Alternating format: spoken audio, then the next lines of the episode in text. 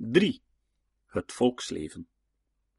3.1 Het volksgeloof en devotie. In een van zijn schilderijen beeldt Frans van Giel een typisch gebruik uit bij het afsterven van een familielid, puur kennis in de vroegere Kempen. De mensen leefden in een gemeenschap, een buurt die dan ook bij alle belangrijke gebeurtenissen in het leven van een mens tot actie overging. Geboorte, huwelijk, huis optrekken, verhuizen, sterven. Van zodra iemand ernstig ziek was, en dat was als men de dokter had zien binnengaan, want men ging eerst zijn toevlucht nemen tot kruiden en brouwsels, overlezingen en bezweringen, trad er een vast plan in werking. De pastoor werd verwittigd en kwam, geassisteerd door koster of misdienaar, met licht en bel, ons Heer naar de zieke brengen. Soms gevolgd door de buren die hem hadden komen verwittigen. De deur staat al op een kier, want ons Heer laat men niet wachten. De familie en de buren staan bij het ziekbed. Wanneer men de bel hoort, verlaat men de kamer. De zieke wordt alleen gelaten met de priester en met ons Heer. In een aanpalende kamer wordt er op fluistertoon gebeden. Er wordt gebiecht. De laatste hindernissen op weg naar God worden weggenomen.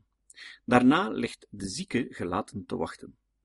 Als de dood is ingetreden, komen de buren in actie. Zij nemen alle taken op zich die vandaag door een begrafenisondernemer worden uitgevoerd. Het toilet van de dode wordt gemaakt door de vrouwlie uit de buurt.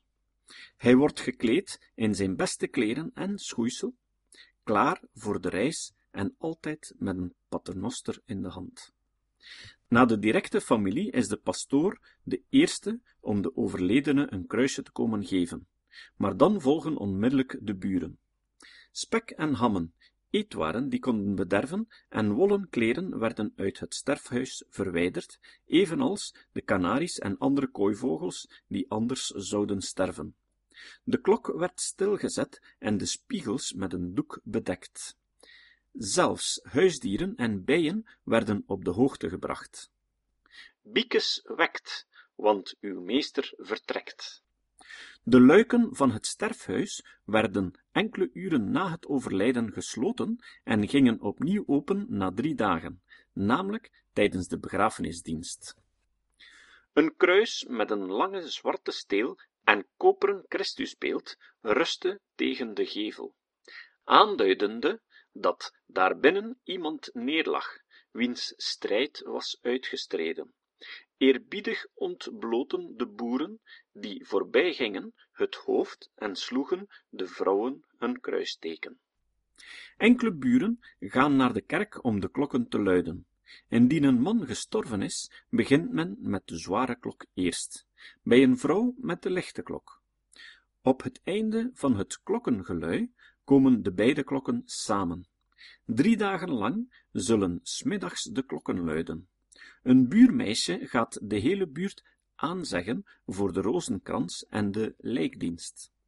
Elke avond, zolang de dode boven eerde ligt, komen de buren samen in het sterfhuis om te bidden en bij de dode te waken, waarna ze de dode in het aanpalende vertrek met wijwater gaan besprenkelen. De voorbidster is meestal dezelfde persoon voor de hele buurt of voor het hele dorp.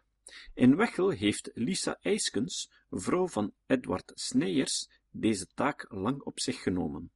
Later waren het Roos Buyens, vrouw van Jeff Aarts uit Cinema Rosa en Café de Prins, en Julia van Dijk, ook Jol van Sant genoemd.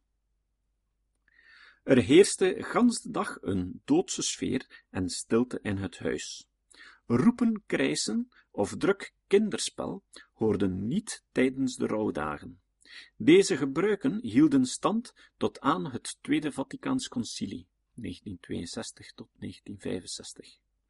Zelfs in de jaren 50 was radio beluisteren in die dagen ook not done.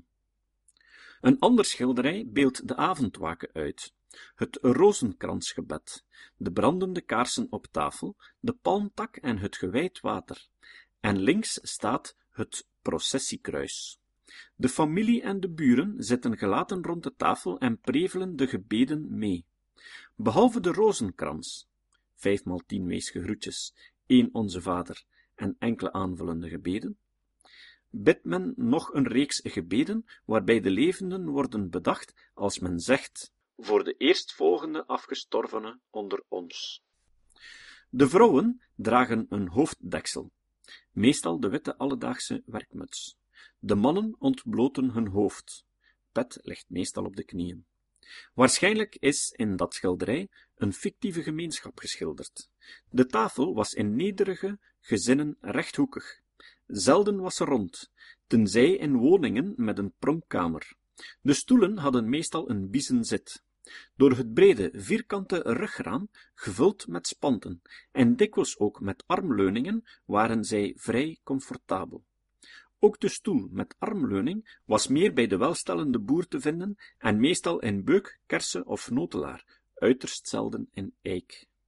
Het kastje links met stolp boven het Mariabeeld, de rode bakstenen tegelvloer, evenals het raam met kruisverdeling, zijn op verscheidene van zijn werken terug te vinden, in onder andere het rozenhoedie, lente, meisje voor kast. De kledij van de Kempense mens is meestal sober. Zijn voorliefde voor bruin, zwart of blauw is hier even opzij gezet.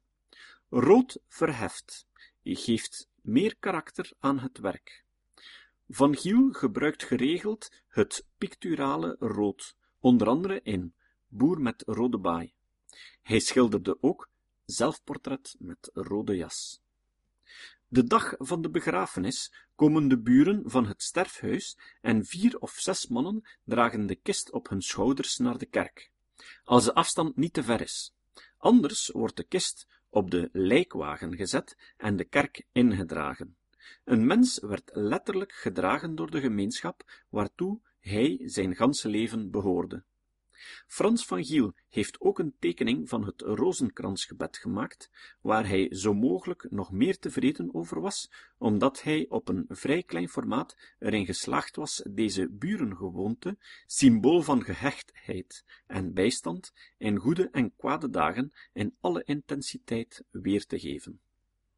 Een bepaalde periode in het leven van Frans van Giel is gekenmerkt door het schilderen van religieuze taferelen maar nooit los van de Kempense context. Dat maakt deze werken zo apart. Het Lucasverhaal over de Emmausgangers is meer dan 500 keer uitgebeeld in werken van Belgische kunstenaars. Een kwart daarvan op doek of op paneel hangt in kerken en musea. Ofwel kiest de kunstenaar voor het gesprek onderweg of voor het samenzijn aan tafel. De verdwijning zelf is in België maar tweemaal geschilderd, namelijk te zien op een werk uit de tweede helft van de zeventiende eeuw in het Bijloke en eenmaal in het Memling Museum te Brugge op een achttiende eeuws werk. Maar het meest uitgebeeld is de tafelscène, en ook Frans van Giel heeft daarvoor gekozen.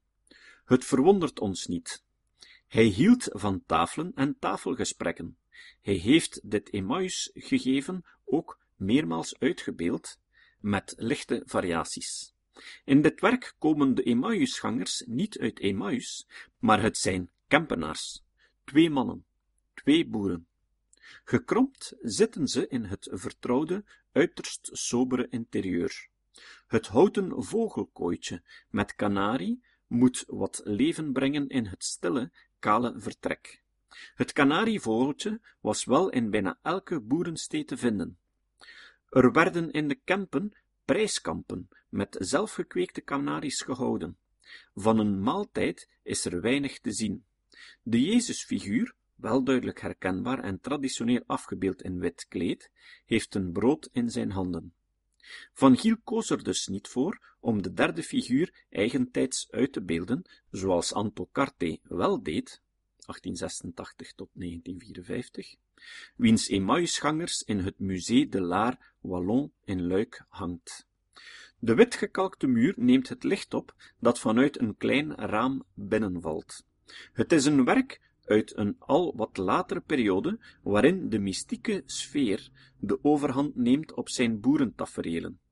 Een sfeer die uitstijgt boven de harte realiteit van elke dag, heeft hier vorm gekregen.